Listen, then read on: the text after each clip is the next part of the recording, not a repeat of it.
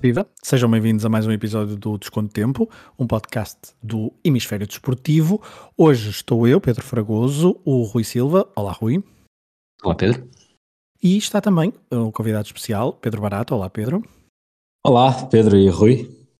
Hoje um, o, o, Pedro Barato é jornalista no, no Expresso. Hoje temos aqui como tema, vamos chamar principal neste desconto de tempo, uh, a vitória de Rafael Nadal no Australian Open e também todo o torneio de ténis. Vamos ainda dar umas pinceladas do handball masculino e também da NFL. O Rui depois mais tarde poderá falar sobre isso. Ele, ele que ele e a Sara têm falado mais neste podcast sobre um, esta competição, mas comecemos pelo ténis.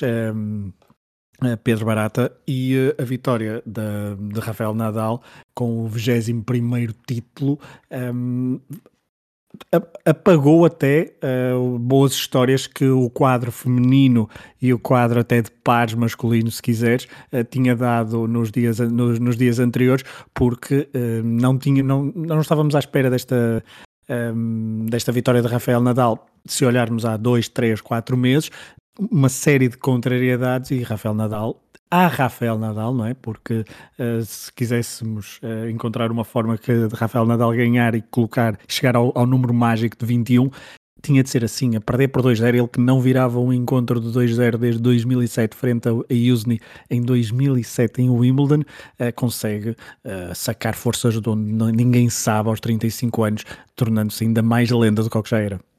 É muito interessante uh, o início da tua pergunta, porque quando tu começaste a introdução, eu tinha aqui uma nota mental para referir que tinha havido muito boas histórias uh, no quadro masculino, no quadro feminino, em pares, e que foi tudo de facto completamente um, ehm, posto a um.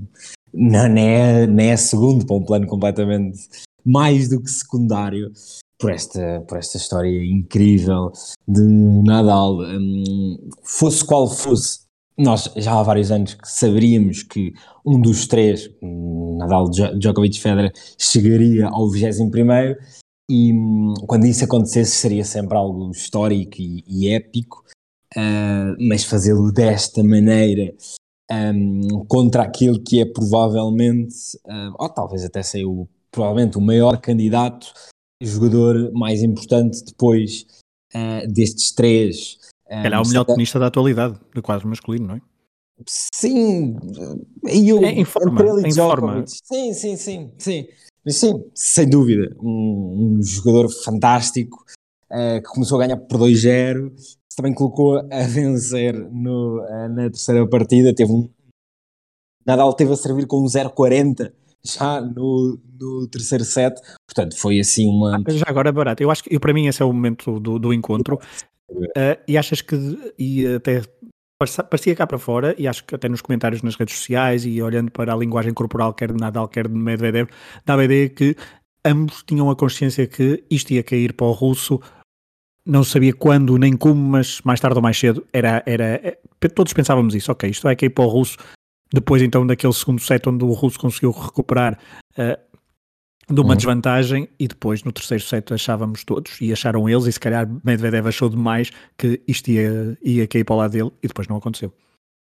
Sim, eu acho que hum, é um pouco, um, é um pouco a história da carreira de Nadal. Não era suposto um tenista tão jovem uh, que hum, com um serviço que no início era débil, que com algumas dificuldades, para ter um ténis mais dominador, digamos assim, e que nas primeiras anos de carreira, em espanhol se tem uma expressão que é passa-bolas, que era, uma, era mais uma parede do que outra coisa, não era suposto ter melhorado tanto.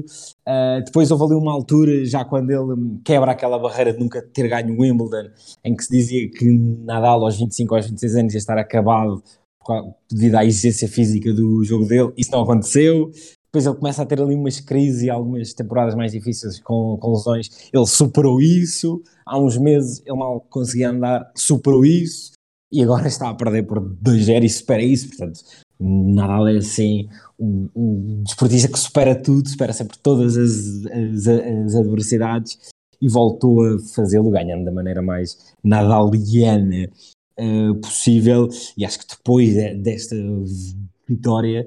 Um, eu não sei, eu não faço ideia se Nadal vai ser o melhor tenista de sempre, vai ser no ranking de melhor desportista de sempre, onde é que está. Agora, haverá muito poucos, haverá um poucos desportistas mais resilientes e mais resistentes e mais difíceis de derrotar do que o, o, o espanhol. Isso acho que é uma afirmação bastante consensual. Rui, um, eu não sei o que é que tu viste do, do torneio de, destas duas semanas, provavelmente até de Rafael Nadal. Ele contraiu o Covid-19 uh, no final do ano de 2021, veio atrapalhar ainda mais a sua preparação para a Australian Open de 2022. Um, não fez um torneio propriamente à Nadal, digamos assim, teve, uh, fez bons encontros, seguros, mas sofreu aqui ou ali, foi perdendo um ou outro set, uh, esteve bastante uh, encostado às cordas frente ao tenista canadiano Shapovalov, Uh, mas depois na final consegue chegar ao mítico número 21. Achas que é, é uma das, será uma das histórias? Ainda estamos em janeiro, eu sei, mas será uma das histórias do ano?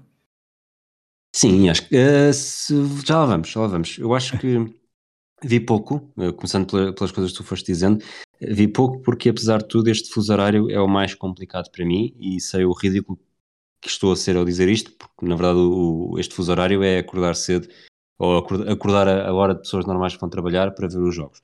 Mas vi muito pouco, ainda assim fui acompanhando as, as histórias e uh, aquilo que eu destaco mais no Nadal acaba por ser o. Ele sempre teve uma personalidade e um espírito competitivo gigantescos. Normalmente diz-se muito que os esportistas, quando passam por períodos muito complicados, acabam por sair ainda mais reforçados. Portanto, isto foi quase estar a alimentar um monstro, e acho que foi também muito por aí que ele conseguiu fazer a, a reviravolta nesta final e chegar a um 21 título que acaba por funcionar de certa forma como karma de depois de toda a novela de Djokovic, uh, que iria ser novela, diria eu, que se manteria qualquer que fosse o vencedor, exceto Nadal. Uh, Djokovic poderia, e seria talvez um, o principal favorito a vencer a 21ª, o 21º Grand Slam, não o fez. É Nadal que, que desata este empate uh, a 3 que tinha sido provocado pelo, pelo Djokovic depois de vencer uh, no ano passado uh, o Open da Austrália, o Roland Garros e o Wimbledon, só não ganhou o US Open. E uh, há aqui outro, outro facto que para mim, pelo menos, lembro-me ter destacado isto quando ele ganhou, quando ele, Djokovic, ganhou o, em Roland Garros, que foi o primeiro tenista a ter pelo menos dois grandes slams de cada um dos quatro. Uh, Nadal fez isso mesmo, porque só tinha um Open da Austrália em 2009, num, numa altura em que se parecia que teria, estaria a reformar a Federer e que Federer chora mas depois acaba por mostrar que velhos são os trapos, e velhos, na altura ele não era assim tão velho, e Nadal agora também tem isso, tem pelo menos dois em todos, e, e notou-se, eu diria, até eu senti isso comigo, eh, e acredito que não tenha sido o único, que mesmo quem não nunca viu Nadal como um tenista uh, preferencial, mesmo lados de favoritos, um, neste, neste torneio estariam muito mais por Nadal exatamente para dar essa lição de karma a Djokovic. Portanto, nesse aspecto, estará, esteve muito perto de ser um, um torneio perfeito. Uma nota final. Tu falaste isso, é muito bem, bem lembrado. Ravel Nadal, que tinha cinco finais em, no Australian Open, uma conquistada e quatro perdidas, consegue finalmente chegar então às duas finais conquistadas e fazer esse algo que Djokovic também já, já tinha, eh, duas, eh, dois títulos em cada um dos quatro grandes slams, mas uh, fica também a nota para Daniel Medvedev, uh, e, já passando aqui a, a bola para, para ti, Barata, no, e muito rapidamente, ainda só para fechar, Medvedev, para perguntar-te uh, se concordas, porque Medvedev fez história, porque desde Andy Murray que nenhum tenista, depois de estrear Uh, a vencer um grande slam como ele fez no US Open, conseguiu repetir pelo menos a final no, no torneio do grande slam seguinte, o que significa alguma continuidade. Acreditas que, e tu disseste isso há pouco, que Medvedev é, é, o, é o futuro do ténis ou achas que ele poderá uh, psicologicamente uh, baquear um pouco? Ah, eu acho, acho que sim, acho que sim. O, o ténis é um particularmente imprevisível Uh, mas acho que sim, há vários anos que se fala nesta next gen, englobando aqui vários jogadores de idades diferentes, mas eu acho que é, neste pote em que, estão, em que está Tsitsipas, em que está Dominic Thiem, Zverev, Berrettini. Eu tenho poucas dúvidas que Medvedev não só é o melhor, como é o que tem mais grandeza, digamos assim, apelando um pouco mais a essa questão mais mental. Um, e sem dúvida que estes três nos habituaram muito, muito mal. Uh, Medvedev não vai ganhar 20 títulos do Grand Slam, nem 10, provavelmente. Mas acho que temos aqui um tenista para ser muito, muito, muito competitivo nos próximos anos e já em 2022, porque há imensas dúvidas físicas sobre Federer, porque Djokovic não se sabe muito bem como é que vai ser a época dele, mantendo esta hum, teimosia, vá, chamando-lhe assim, em relação à vacinação. Uh, Nadal, a qualquer momento, também pode haver dúvidas sobre o físico, e portanto, Medvedev é claramente candidato a ganhar qualquer um dos três Grand Slams que ainda teremos em 2022. Nota breve também para falarmos dos outros, das outras histórias muito rapidamente, porque e são histórias mais australianas, não é? Porque Ashley é. Barty na, no, no quadro feminino, no torneio feminino individual, uh, conseguiu chegar ao seu uh, Grand Slam caseiro, o seu terceiro título de Grand Slam Arrasou. da carreira. Diz diz, desculpa? Arrasou completamente. Ela, é, ela de facto arrasou, um, conseguiu fazer algo que um, ainda só Serena Williams em atividade é que consegue, um, de tenistas femininas em atividade, que é uh, ter um torneio Uh, três torneios diferentes conquistados de grandes slams. Naomi Osaka, por exemplo, tem quatro, mas tem dois repetidos. Um, e, uh, e Ashley Barty ganha em casa, que também era um peso que ela tirou dos ombros, e aquele segundo set foi o, segundo set, foi o único set onde sentiu grandes dificuldades ao longo do torneio, mas mesmo assim conseguiu recuperar, e a forma como depois até festeja no final é revelador disso, mas uh, até porque há 44 anos que não havia um, um tenista australiano homem ou mulher a vencer o quadro de singulares. Ashley Barty, aos 25 anos, depois de um, de um histórico também barata de, de problemas de, de, saúde mental, ela fez uma pausa, até jogou o cricket e agora cricket. consegue uh, abraçar, ter a nação toda australiana abraçada a ela e elevá-la como heroína local. Uh, foi, é uma das histórias uh, também deste, deste Australian Open e, e que, e que é, é, é, e é uma por cima barata, é uma tenista que é amada, amada toda a gente gosta dela no circuito. Sim, eu, eu também sou um, um, grande fã dela, ela tem uma, uma, uma postura muito, uh, muito positiva, digamos assim, e eu diria que Naomi Osaka poderia, nos seus melhores dias, intrometer-se nesta frase, mas hoje por hoje é, é a melhor tenista do mundo. Ela chegou a este um, Open da, da Austrália com esse peso, mas arrasou. E aliás, nós, eu tenho aqui à frente, vamos vendo a maneira como ela superou as rondas. Na primeira ronda 6-0, 6-1, na segunda 6-1, 6-1, na terceira 6-2, 6-3, portanto, no, nos quartos de final 6-2, uh, 6-0, portanto, ela foi ela só por uma vez é que se deu quatro jogos, ou seja, só por uma vez é que houve um 6-4 contra ela. E depois na final houve então o tal uh, tie-break. Exato, exato. Portanto, foi, foi uma limpeza e ainda, ainda por cima há um podcast de ténis bastante bom que se chama justamente de Ténis Podcast e eles dizem sempre uma frase muito curiosa sobre a Ash Barty que é ela não devia ser tão boa. Por exemplo, o serviço dela, provavelmente é o melhor serviço no circuito feminino neste momento. Uh, ela, é ela não é tão alta como outras jogadoras, não é uma Maria Sharapova, digamos assim, uh, e mesmo assim tem um, um, serviço altamente dominante. E sim, é claramente um, é uma, também uma grande vencedora deste começo de época no ténis. E já agora deixa-me dizer uma coisa que não dissemos há bocado, só para fazer aqui jus a isto. Uh, Nadal é o primeiro homem a chegar aos 21 torneios do Grand Slam, porque no circuito, feminino, no circuito feminino Steffi Graf tem 22, Serena Williams tem 23 e outra australiana, a grande Margaret Court, tem 24. Portanto, é importante fazer essa ressalva. Nadal é o primeiro homem, como a mulher já houve três a conseguirem até mais do que 21 e não sei se ias ainda falar disso, mas também nos pares masculinos. Era, ia, ia fazer a transição só, uhum. da deixa que é se Ash Party é querida por todos uh, e é uma, uma personagem um, que foi heroína na Austrália, também houve um herói australiano nos pares, juntamente com Kokinakis, é verdade, mas Nick Kyrgios é, é o chamariz disto tudo e que houve uma final totalmente australiana depois da final feminina, na final de pares masculino, e acredito que houve muita gente a ver final de pares uh, quando é uma competição e uma e um, que normalmente não, não centra tantas atenções, mas foi mérito uh, de Kyrgios, de Kokinakis e também da organização que deram o wildcard a esta dupla. Sim, sem dúvida, é outra das, das grandes histórias desta, desta quinzena uh, australiana, essa vitória dessa dupla, e eu diria que às vezes as coisas são um pouco complicadas, mas, uh, como, como referiste, no final 100% australiano, mas eu diria que o Nick Kyrgios neste Australian Open conseguiu virar um pouco dos relatos contra ele por algumas razões.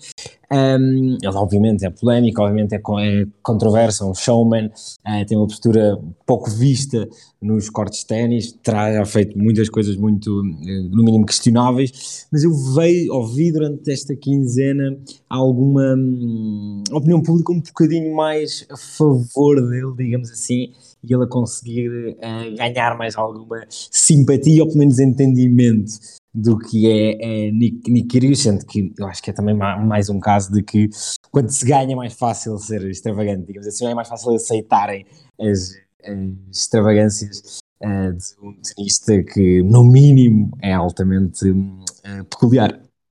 Recomendo para isso o, ter, o texto na tribuna, uh, corrijo-me se estiver enganado, mas foi o Diogo Pombo que escreveu sobre uhum. ele. Uhum. No sábado no sábado, portanto podem ir uh, ao site e ver, até está disponível para todos, portanto uh, é um texto muito bem conseguido então sobre este tenista que tem, como o Diego escreveu, a basófia uh, uhum. que às vezes muitos não têm e que às vezes é demais e que ultrapassa os limites, mas Nick Kyrgios aqui, uma das histórias então deste Australian Open uh, 2000... Diz, diz. Desculpa, desculpa. deixa-me só dizer aqui mais uma frase só para referir que uh, nos pares femininos, uh, dupla derrotada uh, foi a casacana uh, com uma brasileira, Beatriz Haddad Maia, que foi a primeira mulher brasileira um, a chegar à final de um grande slam de, qual, de qualquer tipo, desde Cláudia Monteiro, em 82, os brasileiros estiveram nos homens, o grande Guga, um, que até foi número um, do, até se sagrou número um do mundo aqui em Lisboa, mas Beatriz Haddad Maia conseguiu esse feito também para o ténis brasileiro, e só para deixar aqui essa nota nos, nos pares femininos. Muito bem, e agora fizeste-me lembrar os Masters, o Master 2000 uh, no pavilhão Atlântico, uh, com, com Guga a vencer. Um, antes de irmos à NFL, de uma nota breve sobre uh, handball masculino, depois da eliminação de Portugal na fase de, uh, na fase de grupos do europeu que se realizou então na uh, Hungria e na Eslováquia. Acho que não disse agora. É, foi, foi Hungria e Eslováquia, agora estou a falar de cor, mas Sim, foi, foi, foi. Foi, foi não foi? Ok, obrigado. Uhum. E, uh, e, então esse, esse mundial, esse europeu foi conquistado pela Suécia, algo que não acontecia para os suecos desde 2002, quando venceram o europeu em 2002, e mesmo em competições uh, como os Jogos Olímpicos ou Mundiais, os suecos não têm tido grandes uh, resultados nos últimos anos. No, mundi no Mundial, por exemplo, não são campeões desde não são campeões mundiais desde 1999, nem chegam a uma final desde 1909, desde 2001, perdão. Nos Jogos Olímpicos uh, foram várias, foram três vezes eh, consecutivas medalha de prata em 92, 96 e 2000 e depois em 2012 voltaram a repetir essa medalha de prata, nunca foram campeões olímpicos, mas parecem estar a recuperar e recordemos que uh, Portugal até venceu a Suécia na Suécia no Europeu em 2020 e agora os suecos bateram na final por um golo. A Espanha, a Espanha que tentava o tri depois de terem vencido o Europeu em 2018 e em 2020, desta vez os espanhóis perderam 27-26, houve um livre de 7 metros já um, no, sobre a buzina e isso deu a vitória aos suecos que fizeram um torneio muito interessante, estão a renovar a, a, sua geração e veremos se irão dominar o futuro do handball masculino nos próximos anos. Nota ainda para a Dinamarca que no prolongamento bateu a favorita França, uh, quer dizer, bateu a favorita. Isto também é um pouco redundante, não sei se é um pouco redutor dizer que eram favoritas, mas bateu no prolongamento 35-32 e levou a medalha de bronze neste europeu de 2022. Uh, Rui, antes da NFL, uh, hoje estamos a gravar já depois da vitória de Portugal no futsal sobre a Finlândia por 3-2.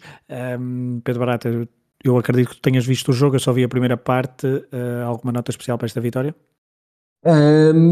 Olha, poderia dizer que, para, que foi uma surpresa ver a seleção finlandesa. Acho que uh, ninguém estava, ninguém pensa na Finlândia como seleção. Estão em estreia em, em, europeus. Exatamente, em europeus e mundiais, estão em estreia Exato, absoluta. Uh, Portugal marca cedo, aos 3, 4 minutos. Poderíamos pensar que uma seleção campeã da Europa e do mundo iria para uma vitória tranquila e foi tudo menos tranquilo. Aliás, com 3-2, a 30 segundos do fim primeiro e a 18 segundos do fim depois, o André Souza tem de fazer duas defesas que evitam o prolongamento. Portanto, foi uma vitória bem difícil Portugal, que espera agora por, eh, eu diria, pela Espanha, que tem um jogo dos quartos de final contra a Eslováquia. Um, mas, mas sim, acho que, é, acho que é um sinal também. E cada vez mais nos campeonatos do mundo e da Europa de futsal vemos países diferentes daquele núcleo inicial de Portugal, Itália, Espanha, Brasil, um, e acho que isso também é bom e mostra também o crescimento do futsal e a Finlândia surpreendeu-me bastante por um futsal muito diferente, até muito baseado em bolas paradas, uma coisa curiosa e acho também interessante quando assim esses desportos vão alargando e portanto acho que esse, esse seria o meu destaque numa seleção portuguesa que está pela quinta vez nos últimos sete europeus entre as quatro melhores e, portanto, consolida-se cada vez mais com uma seleção de elite. vamos ver agora como é que será nas meias finais, neste europeu que será marcante, aconteça acontecer, por ser a primeira prova sem o grande Ricardinho. Verdade, nota ainda para a Finlândia que eliminou a Itália na fase de grupos um, e, portanto, não é nesta sua estreia, tá, fez um, um, campeonato digno de registro, mas foi eliminado então por Portugal nos quartos de final, 3-2. Portugal agora espera adversário para o jogo das meias finais. Rui, NFL, uh, eh, eu deveria ter. Pergunta-me tudo. eu deveria ter. Dúvidas. Eu deveria ter estudado mais. Eh, Barata, não sei se queres perguntar alguma coisa sobre a NFL, porque eu é zero, portanto pode, estás à vontade, podes perguntar. Agora era a altura em que deviam sequestrar, uh, ou substituir uh, elementos de Tribuna Expresso convidado e colocar aqui a, a Lídia, porque eu estou como, estou como tu. Não, não, é, é, é, a prova. Com vacina, não é? sim, sim. Tá. Exato, melhoras para a Lídia. Mas isto é só a prova que quer Tribuna Expresso, quer Hemisfério Desportivo, são ecléticos. Há pessoas que nem todas não dominamos tudo, há sempre uns desportos assim mais bizarros, mas que há sempre espaço para uh, pessoas uh, dominarem e falarem sobre ele. Por isso, Rui, fala-nos da NFL. O que é que há para falar sobre esse bonito desporto? Bom, para não haver uma overdose depois de duas semanas com episódios quase exclusivamente dedicados uh, à NFL foi um fim de semana um bocadinho mais fraco que o anterior, que é capaz de ter sido o melhor de todos, mas ainda assim com dois jogos decididos por pormenores e por apenas três pontos, o que também já demonstra que houve um equilíbrio muito grande. Primeiro jogo da noite, os Chiefs, depois daquela, daquele jogo épico com os Buffalo Bills no fim de semana passado, receberam os Cincinnati Bengals, seriam favoritos uh, a chegar à Super Bowl pareciam favoritos durante muito tempo, estiveram a ganhar 21-3 ainda na primeira parte. Os Bengals finalmente conseguiram uh, conseguiram agredir, como se usa muito agora no futebol, uh, nos últimos, no, nos últimos, no última drive da primeira parte, chegaram ao 21-10. Uh, deixaram ainda assim mais de um minuto, que para Mahomes é sempre muito complicado. E para mim, este é um dos momentos decisivos do jogo, porque os Chiefs conseguiram de facto avançar bastante, só que não se quiseram contentar com o remate aos postos que daria os 3 pontos, portanto deixaria o resultado em 24-10. Uh, eh, foram com muita sede ao pote, o tempo acabou antes de conseguirem um, um touchdown, uh, nem sequer foi a, nem sequer arriscaram num quarto down, né? não chegou ao quarto down, houve mesmo, ficaram ali nas duas, três jardas e, tivemos intervalo. E a verdade é que os Bengals na segunda parte estão bastante melhores, conseguem levar, levar o jogo para prolongamento depois de um empate a 24-24. Portanto, basicamente, se os Chiefs tivessem assustado aos postos no final da primeira parte, só precisariam de fazer uh, dois pontos, que acaba por ser o mínimo possível de pontuar na NFL na segunda parte para seguir em frente. Uh, não conseguiram. O jogo vai mesmo para prolongamento. Uma segunda vez consecutiva em Kansas City em que os Chiefs têm prolongamento, vencem a moeda ao ar, tal como na, no jogo com os Bills, só que desta vez eh, o Mahomes sofre uma interseção no primeiro ataque, foi a segunda dele no jogo, ele faz também três passos para touchdown, e os Bengals a partir daí precisavam apenas de pontuar e, e, avançaram bastante bem. Foi, chegou uma altura em que se percebia que a distância já era perfeitamente alcançável para o, o rookie. Falámos também aqui na semana passada como sendo o único, o único kicker rookie que foi escolhido no, no último draft e de facto para ele foi, foi bastante simples, ainda assim os Bengals fizeram o possível para tornar a distância o mais confortável. E o tal Evan McPherson uh, fez o quarto field goal, portanto voltou a ser perfeito em todas as vezes que, que foi chamado, venceram 27-24, foi uma grande surpresa, é a primeira Super Bowl, primeira presença na Super Bowl dos Bengals desde 1988, os Chiefs voltam a vacilar na, na final de conferência, uh, já te venceram, venceram há dois anos, uh, mesmo a Super Bowl, depois uh, as coisas já não estão a ser tão fáceis e é, é uma pena, uma pena, salvo seja, porque de facto esta geração poderia ser, estar aqui já com, com umas bases muito fortes para uma dinastia, talvez só ao alcance neste, neste século do Tom Brady com os Patriots. Os Bengals na final vão defrontar os LA Rams, eh, que venceram a final da NFC por 20-17 eh, contra os 49ers.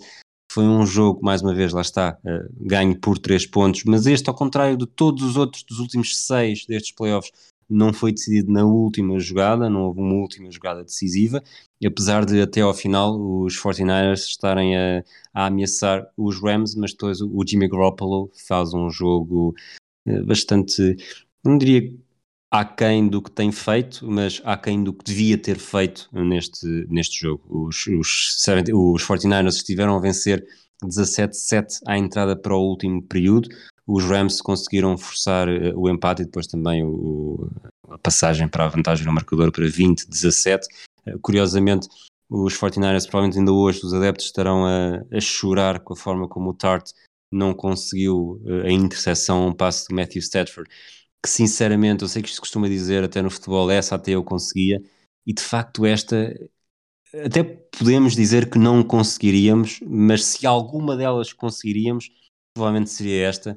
Foi a bola fugiu-lhe por entre os dedos, estava de frente para a bola, portanto parecia para um jogador profissional parecia ser das mais simples, mas eu acho que todos os desportos já aprendemos que mesmo quando somos favoritos e temos tudo, tudo a nosso favor e merecemos, provavelmente não acontece, como foi o exemplo do, do Primoz Roglic no Tour aqui há uns tempos, uh, para ganhar aquele outro jovem esloveno, e, e, pronto, a vitória foi mesmo para os Rams, 20-17, uh, os Rams têm uma equipa, uma espécie de Dream Team, uh, e, e, vão ter a final em casa, portanto é o segundo ano consecutivo que, que, a equipa da casa está em campo também, no ano passado tivemos os Tampa Bay Buccaneers do Tom Brady a ganhar, Tom Brady que pode ou não estar uh, já com a carreira terminada, houve uns uns nada confirmado, provavelmente vamos ter de esperar mais duas semanas e só depois da Super Bowl haverá uma, uma informação definitiva.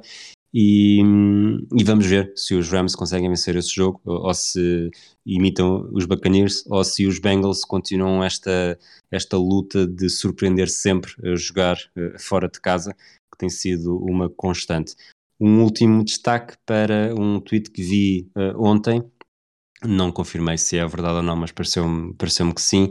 Houve um apostador que decidiu uh, gastar 20 dólares do seu dinheiro para dois resultados em conjunto: os Rams a ganharem por 20-17, os Bengals a ganharem por 27-24. Foi precisamente isso que aconteceu.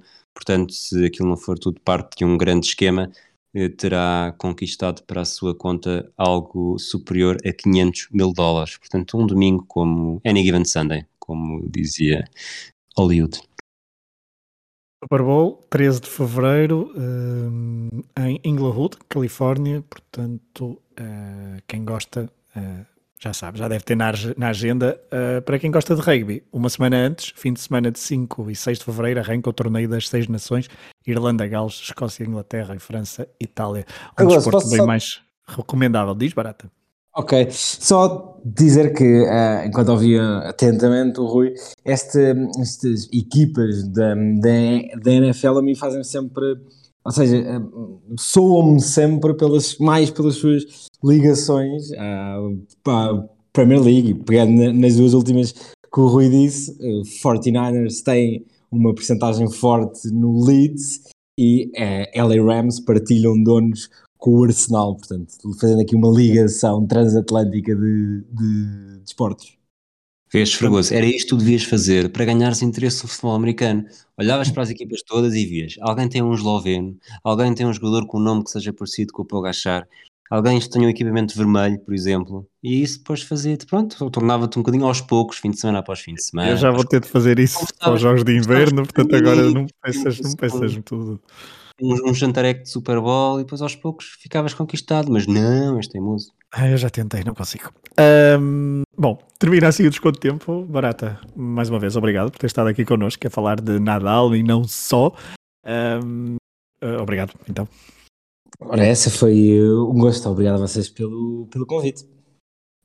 Pedro Barata, connosco aqui no Hemisfério Desportivo no podcast Desconto de Tempo para falarmos de Nadal, mas também sobre NFL e outros desportos. Desconto de Tempo, podcast Hemisfério Desportivo. Obrigado por terem estado desse lado. Um abraço a todos.